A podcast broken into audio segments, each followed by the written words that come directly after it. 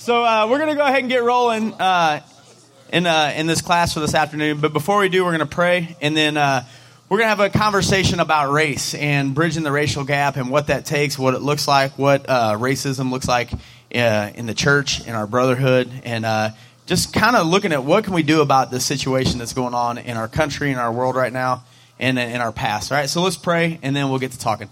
Uh, Father in heaven, I just want to thank you for today, for allowing us the opportunity to, to come down to the workshop. God, I've been uh, privileged to come since I was a little kid.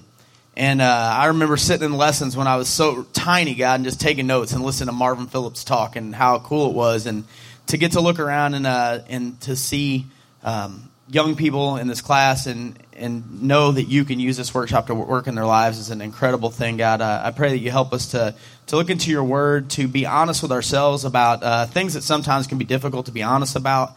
Uh, you can work on our hearts, change our hearts, soften them, that you can help us leave here more ready to deal with the racial divide in our country, God, and in our churches than when we came in, God. It's in Jesus' name we pray. Amen. So if you noticed on your uh, on the schedule, it's kind of funny because it says Kerry Cox and Friends, which it wasn't intended to say that. It should have had a name there, but it just never got changed, I guess. So it's not like it sounded to me like kind of like a Sesame Street thing, you know, like da da da da da. But uh, but anyway, uh, yeah, I only have one friend, and it's Marlon here. Uh, but we're kind of explain our tell you about our friendship for uh, for just a moment, and then we're going to kind of jump into things. So whenever I was in middle school. Uh, I ran into this kid in uh, in one of my classes, and we had no idea when we first met uh, where that, that initial meeting was going to take us. That we we would end up becoming very very close. We become best friends, and we've had a lot of ups and downs in our relationships. I think that'd be fair to say over the years. But the one thing is, is that we've always known that we loved each other deeply. And uh, we've had uh, some good things happen in our relationship, some horrible things happen in our relationship. But I think it's a relationship that both of both of us would say has uh, benefited our lives and, uh, and made our lives better. I don't know if you have anything you want to add. To they found some funny pictures of us on Facebook from back in the day. So uh, that's Marlon in the middle there, looking all clean and uh, and pretty. Uh, and me on the side, uh, that's high school days. And then there's a picture of Marlon on the left. That's our kind of our group of friends, older and less godly than we would hope they would have been. James is over there laughing. He was in that picture, and that's us again now. But like I said uh, our relationship has been through some ups and downs, and uh, race was one of those things, though, that I don't think ever got in the way of our relationship. Although we've seen a lot of issues and problems, and if you look at our country today, it's very clear that there's a problem with race. And it's probably worse than it's been in 50 years. You look at what's going on, there's a divide that has been created and ripped open, and, and wounds that we're trying to heal that have been totally exposed again. And it, it's really sad to see what's going on. And we're from St. Louis. So if you've watched the news in the past couple of years, you understand, you know, we come from an area where this is a hot topic. And I think what we, we've got to be willing to do is we've got to be willing to admit and look and say, you know what, racism and race issues are a problem. And uh, that goes from anywhere. You know, you look at the police situation. You know, I'm, I'm someone who I consider myself to be very supportive of the police. But if we're all honest, we all have met those cops who, who, are, who can act like jerks and who can act like bullies because of the position they're in, and that's why they're in the position they're in, because that's what they were looking for. And I've met racist police officers. I've, I've been in that situation before where I've been with my friends and they've been singled out simply because of the way that they look. And I know that's a problem and it's something all of us can look at and we should be able to ready, readily admit hey, race is a problem. And sometimes it's a problem with our police officers. And also, uh, it's a problem. Uh, you can have racist protesters. You know, the people that's like trying to stand up for the right cause uh, can actually be masking uh, some of the racism by trying to, you know, mask it as a cause uh, to where you know they might not have stood up any other time. But since it's you know against uh, authority, you know, of the opposite race, and they want to, you know, use that as a cover, you know, as a right cause to have. But you know, it's just a mask. Yeah, no matter which side you're on there's racism. But what we really want to look at is and understand is, guys, when it comes to Christianity and Christians and in our own churches and our own brotherhood, we have race issues. We have we have problems in in in as the people of Christ, you would think that would be something we had been totally done away with. But when you look at Sunday mornings, Sunday mornings are still some of the most segregated times in our entire country. You look at churches, you know, I can go to St. Louis and I can tell you, I can tell you where the black churches are and I can tell you where the white churches are. And that's not to say that it's completely segregated, but I think we all understand that that takes place probably in just like in our city, it does in yours, to where there's there is a divide. And even in churches that that may be a little more diverse, oftentimes you look at the relationships that take place, and there's a divide even within churches whenever it comes to the black members and the white members. And it's an extremely sad thing to see, but it's it's just a reality.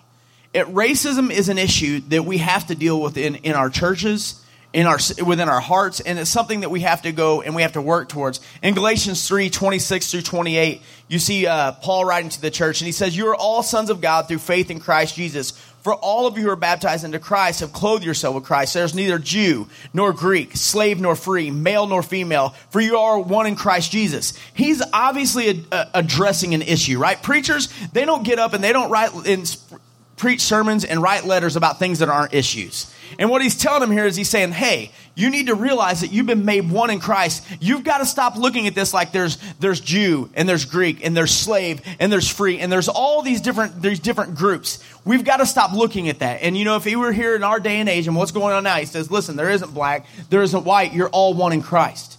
And they were dealing with this with very similar issues to this in the first century church. You look in Acts, look at why they appointed the men to, to wait tables. The reason they did that was because one group of women, a group of widows, they weren't being taken care of as well as another group of women because of who they were, because of their background, their ethnicity. And this has been a problem for a long, long time, and we, we need to address it. You know, again in Colossians 3, you see Paul. Here there is no Greek or Jew, circumcised or uncircumcised, barbarian, Scythian, slave or free, but Christ is all and in us all. Therefore, as God's chosen people, holy and dearly beloved, clothe yourselves with compassion, kindness, humility, gentleness, and patience. And, and, and in Psalms 133, he says, Look, man, look how awesome, how, look how blessed it is when brothers live in unity. And so, what we want to do is we want to look and say, How can we, how can we look at the kingdom of God and how can we make it more unified? How can we deal with the races, the issues of race that come up? Because it really is a problem. And one of the things that we have to do to kind of set that up and to look at is, is we have to look at the reasons why racism and Christianity don't mix at all.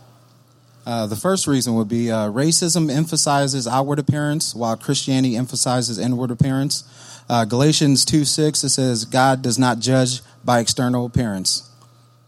And uh, I mean, a good example of this, as Kerry mentioned before, you know, I'm sure several of you probably ha- can attest to this. Going into a, a, department store, whether it's, you know, for us, I guess it was Ventures back in the day, and uh, yeah, and you know, we're they, old. Yeah, yeah, we're our old. You know, but uh, going into Ventures and uh, you walk in, all of a sudden, every aisle that you're in, you start no- noticing a familiar face and you know you see the person pick up an item kind of look over at you and set it down and you go to the next aisle and they pick up pick up another item set it down. You're like wait a minute that's not you know anybody shopping. That's they're keeping an eye on me like i'm still something you know uh, which you know is racial profiling at its best. But uh, i mean just going through stuff like that you know it's something that you know i dealt with a lot. I remember going into to venture with marlon one time and uh, I noticed the same thing Marlon had. And whenever I went into venture on my own, I never had any issues. But when I was with Marlon, we got followed around the store constantly. And, uh, you know, it was a frustrating situation for me because I knew Marlon's character. And I understand, we all understand, look, there's a reason why they have to have theft protection at stores, right? Because people steal. But the thing that was frustrating about it for me was I know Marlon. I know who he is. I know he's not taking anything. We would go in. I remember one time I remember one time going in and I told my mom, I said, You don't come in with us and you watch if we don't get followed around the whole store when I'm with Marlon. So we walk around the store, guy follows us, and this time he wasn't even, it was blatant. He was just following us around. Like he wasn't trying to pretend like he was he was doing anything. He was just following us around the store. And I remember my mom, because she felt the same way, knowing Marlon's heart, knowing his character, not judging him from his outside appearance, but looking at him, we knew who he was and they didn't understand that. And I remember my mom being like, going to the manager, and being like, this is ridiculous. When my son comes in here, he doesn't get followed around the store. He doesn't get these things, you know. And, and here's God, and he's saying, listen, what, what Christians have to do is they have to learn to look at what's going on in the inside of people. We've got to stop judging what's going on in the appearance. And you, you look at things like 1 Samuel 16, 7. But the Lord told Samuel when he's going to look for David, don't look at his appearance because I have rejected him. God does not see as humans see. Humans look at the outward appearance, but the Lord looks into the heart. We've got to look into the heart of the matter and what's really going on with inside, pe- inside of people. And to be quite honest, in our churches, this isn't always about race. The, you know, I've, I've literally had churches tell me and complain to me that they've had leadership who have said they don't want the wrong element coming into their church. And they could be talking about black people, white people. They could be talking about, you know, someone who comes in and they look shady. They look like they're drug addicted. They look whatever they are. And they're coming in and people are looking at them and they're going, ah, I don't know if this is the right church for you. Now, down the street, that's a church for you. In fact, I had a lady from a church in St. Louis tell us one time that they had some people come to the church who were who were drug addicted and had a lot of problems and she told me they were just a really messed up couple so I told them really the church for them was your church. And when she said that to me I was like I was like, man, it's really cool to be the church that can help people. It's not so cool to hear another church say this isn't the place for somebody because of what their appearance and, and the way they're looking is. This isn't the place where they need to be. It's heartbreaking. Because when you look at what God has to say, He says, listen, we've got to stop judging each other by what we're seeing on the surface and really get to the heart of what's going on uh, whenever I was, uh, and just like Marlon says, you know, and I've seen him experience that. I've, I've been with Marlon when we've had an issue with a police officer before, and it was because Marlon was black. It was just a, a bad situation, and it, and it drove me crazy. But, you know, the flip side of that is I've dealt with that same thing. I took a race and ethnic relations class at SIUE. And when I was taking classes there, I went in and there was a there was a mixed girl who was in my class, and we started talking, and she was asking me to go places and do things with her, and and you know trying to develop a relationship. And there was this kid who was a member of a black fraternity at SIUE. His name was Dwayne. He he uh, and he used to make fun of me all the time. And in his view of white people, he hadn't grown up around around them much, and so he used to call me Opie he would call me Opie all the time. He'd, oh, look at Opie over there hitting on, and he would constantly be making fun of me for being white. And he, he didn't know me at all. He didn't know where I grew, he didn't know where I grew up. He had no idea that if he would have looked at a picture of me and my friends, all my friends growing up, most the majority of them were black. No, he had no clue. But he looked at me and he saw this white kid, this skinny little white kid, and he made fun of me constantly in class. But as that class went on, it was neat because I did have the opportunity to get to know Dwayne better, and we actually became friends and we got to have a good time. And that ended, but initially, on both sides, we have all had those people who look at us and they, they've judged us based on what they're seeing on our outside appearance rather than looking at what God is really trying to do. Um, so the first reason, like Marlon said, racism emphasizes outward appearance while Christianity emphasizes inward character. The two don't mix. Racism and Christianity cannot mix. The second thing is racism requires people to reject God's law, while Christianity requires people to fulfill it. Uh, you know, Luke 6:31 says, "Treat others as you want them to treat you." Do you think you deserve credit for merely loving those who love you? Even the godless do that. And over and over again, we look at passages that deal with love, and what we see is we see people who are you know, the Bible commands us to be people who love regardless of circumstance, regardless of color, regardless of race, regardless of background, any of these things. The Bible says, listen, you, you were made to love each other. You are made to love the lost world around you. And if we're going to be racist and we're going to choose to, to, to have that kind of bitterness and hate in our heart, we have to reject Christianity. I honestly believe you cannot have a right relationship with God and be someone who hates someone simply because of their skin color. Now, I've had people get really angry with me for saying that, and you can't judge my heart. Well, Jesus says pretty clearly if we don't love each other, then our relationship with Him is not right. And it doesn't give any boundaries to that. It doesn't say, oh, if, if they're your color and you don't love them the right way, then you and I can't be on the right page. No, it says that we've got to we've got to love one another in order to be in right relationship with him. So much so that he says, "Listen, if you have a problem with a brother or sister, stop praying to me. Get up and leave and go deal with that issue and make that relationship right." And in our churches, we have to start making the relationship right among the among the races if we're ever going to be able to have a real impact on the world around us. Back to when uh, Kerry is talking about how we became friends. Uh, you know, I started hanging out with Kerry back in middle school, and just hanging out with him, going over his house, and uh, you know, being really uh, accepted by his family. You know, being loved on by Rita and Robert and uh, Ashley, and just you know, becoming part of the family. You know, we'd go out, and they might only have thirty bucks to spend on food instead of just you know trying to get the four of them something. They're, you know, they worked me into it like, well, we're just going to get a couple large pizzas so everybody can have something instead of, you know, we're going to eat and you're just going to have to look at us, you know. Uh, not only that, like, you know, my first real vacation was with the Coxes. Five of us piled in a Geo Metro headed to Florida, you know, with boogie boards and luggage and feet, you know, where the driver's supposed to be at. And, you know, just becoming, like I said, part of the family, you know, not knowing – that it was because of God that you know they shared that experience and, and shared that love with me, and uh, just finding out like some of Robert's background, like his family history, and you know that they come from you know like being racist pretty much, you know, and how Robert could have been that way. And he, you know, I just asked him before this lesson.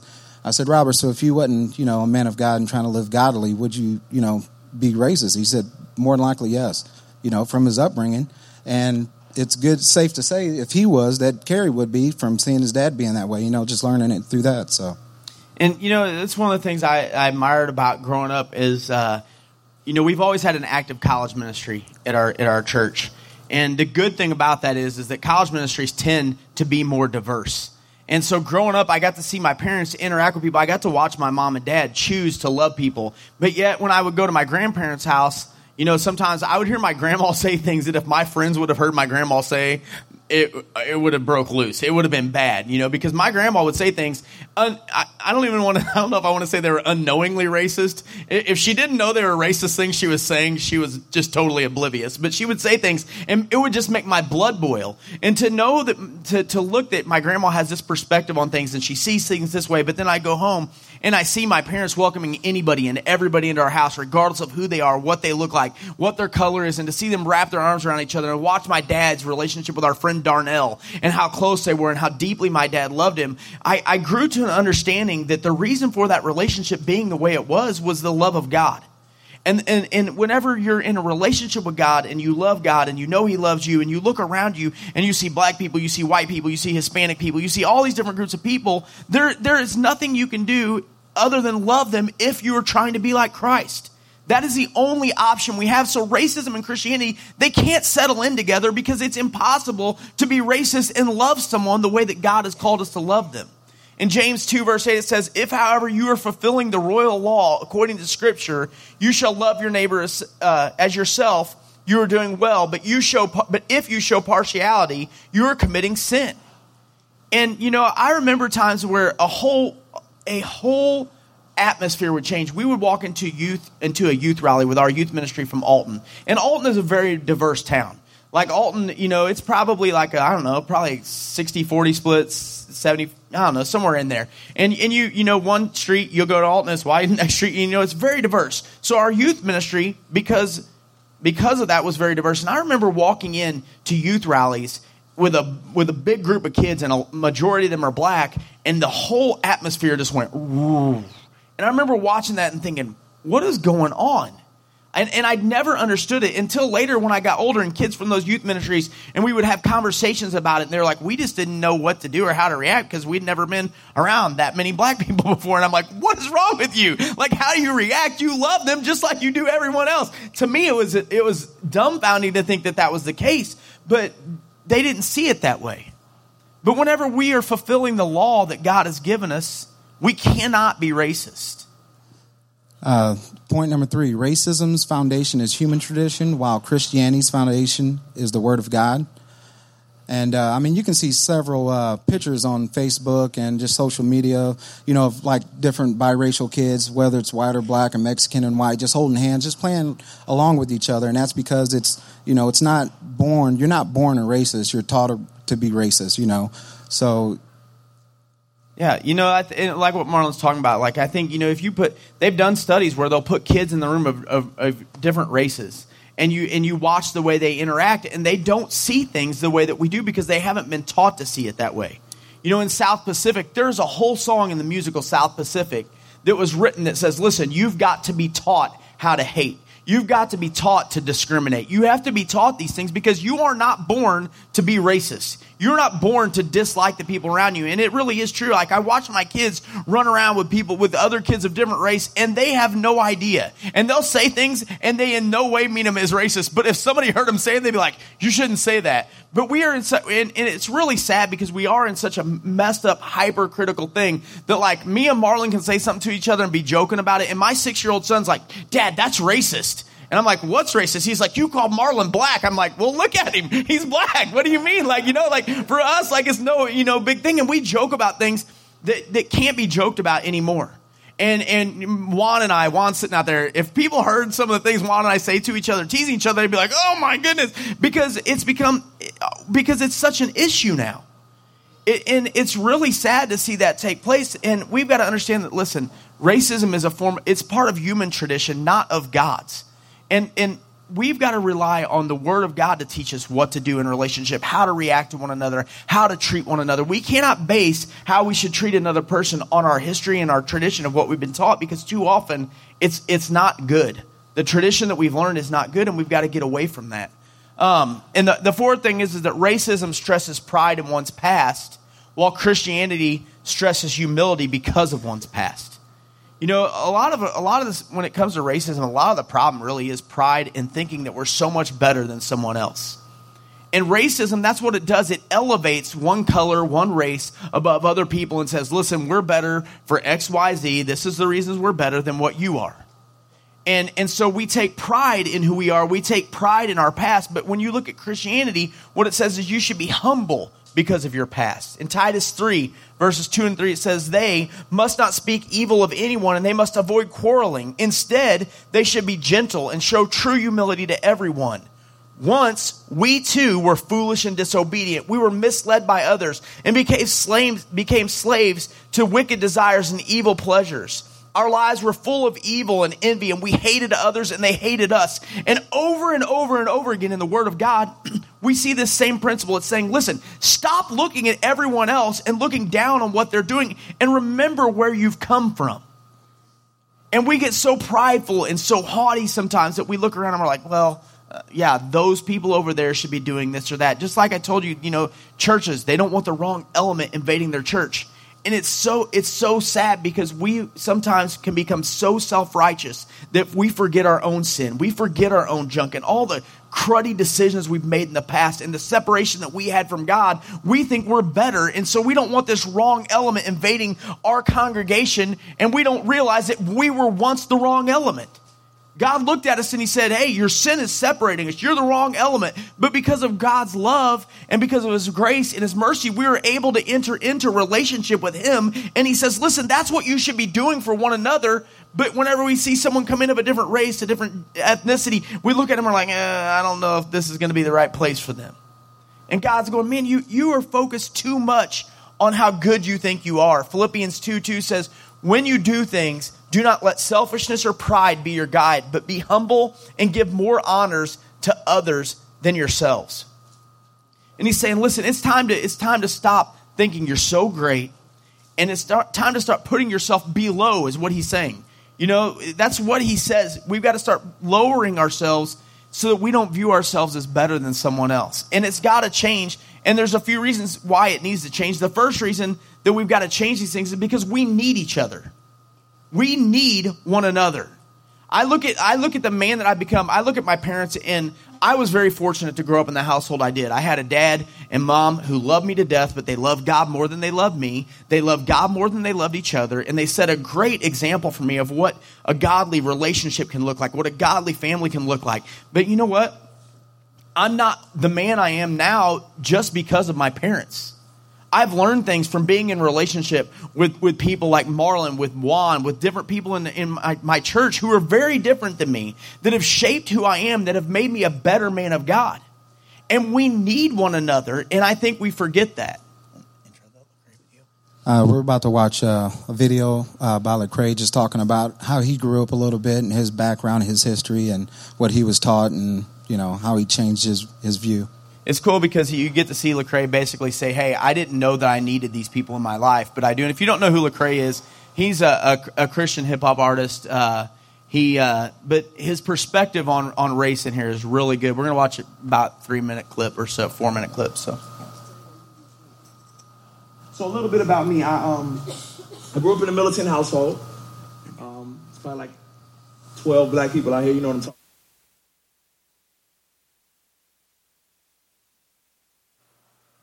Okay, as Lecrae was saying, you know, uh, when, once he was baptized, you know, he was comfy and familiar with his group of people, and he didn't know he needed anyone else because he was doing just fine until you know this persistent guy, you know, came into his life and uh, pretty much opened his eyes to a whole new world of how he did need someone else, you know, because he was able to get from Joe something he wasn't getting from his normal you know, section or group of friends, or rather.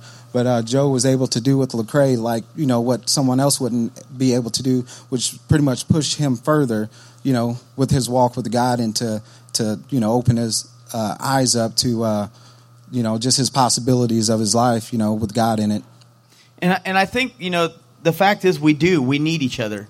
There are things that I got from being around and growing up around black culture that I wouldn't have. There are things that now I talk to people in my ministry and like, Kerry, you're this or that, and you're crazy, and you do these things, and I and you say things, and and I look back on my life and I think about, man, what would have been like if it would have been different, if I would have went to another school, if I wouldn't have grown up with the friends that I grew up with, and they wouldn't have had the impact on me that they had, and I wouldn't have had the freedom to to say some of the things and see some of the things that I saw. You know, growing up with the friends that I grew up with, I saw some pretty rough things, and not and Marlon isn't going to mind me telling you guys this stuff. Marlon didn't grow up in, in a great environment. All right, he grew up in a pretty rough environment. As a matter of fact, his dad was an addict. His dad would steal his paper route money. His dad would sell their, their family vehicles in order to buy drugs. His dad and mom, they, it was rough. And, you know, I grew up in this environment where I saw this taking place, and it gave me a softer heart for people who are hurting. And I grew up and I saw these different situations and what was taking place in these neighborhoods, and it softened me to say, man, I, I want to have a heart for people in general. And it, and it helped shape who I am. We need one another. You, you know, God puts people in your life for a reason. Acts 17, 26 and 27 tells us that, right? It says, look, God intersects people for a reason so that they can perhaps reach out and find him. That's what it tells us. And God wants you to be in a relationship with people. And sometimes we are rejecting relationships that can be very beneficial to us and could change our lives based on something of an outward appearance, of a, of a race issue. And it's wrong. And we've got to change it because we need each other, but also We've got to change it because the world needs our example. It's everything is so screwed up. It's so messed up. Like I see these things going on in Ferguson. You know, Ferguson is basically about 25 minutes from where we we do ministry at. But in my campus ministry, a bunch of the kids are from Ferguson. I mean, some of you guys in here are probably from Ferguson, right? Stand up if you're from Ferguson real quick for me. All these kids are a part of our campus ministry are from Ferguson. You guys can sit down. Thank you. You know, they're from Ferguson, Missouri, and you guys, everybody across the country has seen what's going on in Ferguson. It was a nightmare. It was insane, the things that were taking place. And the world needs us to be an example of something different. And I remember, you know, Aaron's not in here, but Aaron came to me, Aaron Mitchell, and he's another guy from Ferguson. He's like, man, hey, we're going to go down, we're going to go down to Ferguson and we're going to go find our friends we're going to high school with who are out here doing robbing and looting and acting a fool and throwing stuff at the cops. And, and he's like, and we're going to go down there and we're going to be like, hey, this isn't the way to deal with these things. This isn't the way to do it. And, and we can tell them about God. And we can tell them these things. And then I remember us taking pictures as a campus minister. You guys remember this that night when we talked about that? And it was so cool to look and see this picture. And it was so diverse. And we got to, you know, we were putting them on social media and we're like, man, it doesn't have to be like this. It doesn't have, there doesn't have to be the hate. There's, we, we have hope to offer the world. On both sides of the issue, we should be showing them something different. And whenever they look at churches on Sunday morning, and you have black churches and you have white churches, and you have them who don't communicate and aren't in relationship with each other, and there's no diversity in churches, and they look at that, they don't see anything different. Everything is separate, just like it is in their world every day. And it's really screwed up that the church has not become a beacon of hope and an example for what it should look like. For what relationships with brothers and sisters who are of a different race, race and ethnicity than our, the way that they can interact, that's messed up. And, and I want to challenge you. I want, you know, I don't want I don't want to overstep my bounds, but if you live in a culturally diverse area and your church is all white, something's wrong. If you live in a culturally diverse area and your church is all black, that's screwed up and something needs to change. Because the world looks at that and they go, What is going on? What is going on here? But if they could look at our churches and they could see this melting pot that the, the, United States was supposed to be, and they could see that taking place in our churches where there's white brothers and black brothers and sisters and Hispanic and all these different people coming in and loving each other deeply, they would step back and go, if they can make it work there, why can't we make it work here? When all this is going on, my, my sister's best friend, her name's Messiah. So I won't make you guess, you know, what, what color Messiah is. But Messiah, you know, calls Ashley and she's like, I don't get it. Why is it like this? And Ashley's like, What do you mean, Messiah? She goes, Why is the world so crazy? And why is there so much racism and hate and all this stupid stuff? Because it can be different. And she said, You know how I, I know it could be different? Because I watched your family and I watched your church for years, and I know it doesn't have to be this way. I know that the world doesn't have to be this way, and people don't have to treat each other this way because I've seen it with my own eyes. And she was talking about God's kingdom. And that should be that should be the norm. It shouldn't be a rarity that people look at our churches and say that's the way it should be. It should be something that happens on a daily basis where they're going, "Man, look at that." It could be so much different and better. That's why Jesus said in John 13, 34 and 35, a new command I give you, love one another as I have loved you, so you must love one another. By this, all men will know that you're my disciples if you love one another. Too often, the, the people of the world have not been able to look at our churches and say, those people have deep love. There's something different about them. And they haven't been able to look at the way we interact with one another and say, I want some of what they've got. They haven't seen us break down the barriers that needed to be broken down and love each other in such a deep way to where they've said, I've never seen black people and white people and Hispanics and all these people interacting the way that they do in your church. How does this happen? But that's not what they're doing. That's not what they're seeing, and it's really sad. So, you know, we look at this and we're like, obviously, if, if we are honest, we can, we can grasp that racism and Christianity don't mix. They can't go hand in hand and they can't belong together. So there are some things that we've got to do. So how do I do that? What are some ways that I can bridge this gap? What are some ways that we can deal with this this this problem? And and the first thing is is that I think we have to be willing to go places we may not normally go. You know, like I said, if you live in a culturally diverse area and your church isn't diverse, we need to fix that. And one of the ways that we have to go about doing that is you have to make a conscious decision that says, you know what, I wouldn't normally go to this place, but I'm going to go there anyway. I remember one time we used to do this thing every summer called Gate in, in, in Illinois. It was the Greater Alton Teen event. And what it was is it was like a church camp, only it was an evangelistic church camp. So what we would do is we would get up in the mornings, and we would have training sessions. And we would sit there and we would learn how to study the bible with people. And we would sit down and, and, talk about okay this is what the things that they need to learn that and they need to understand about god. And then we would go eat lunch and then we would go out and invite for hours. We would just go anywhere we could find other teenagers and we would invite blitz invite anybody who wanted to come. And we'd say come on you need to come to this you need to come to that you know? And we'd invite them to an event that night well, we had these kids uh, who used to come from some really small towns in in, uh, in the Missouri area, not too far from Rolla, actually, and they would come and uh, they would come and they had never been in a situation like Alton, in a diverse area like Alton.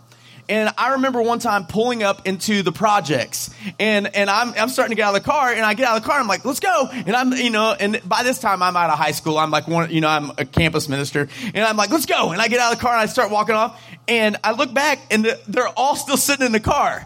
And I'm like, what is going on? So I go over and I'm like, hey, get out of the car. Well, while I'm getting them out of the car, these two guys come up to me and they're like, hey, you need to leave right now.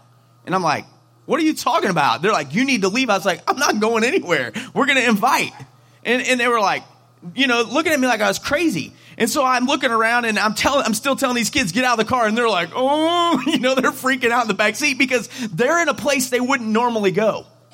They wouldn't normally go to the projects. And here we are, we're inviting, and we're inviting for a basketball tournament. I'm like, this is, you know, this is going to be awesome. So I'm looking around and finally, actually, James, James, wave, James, come on.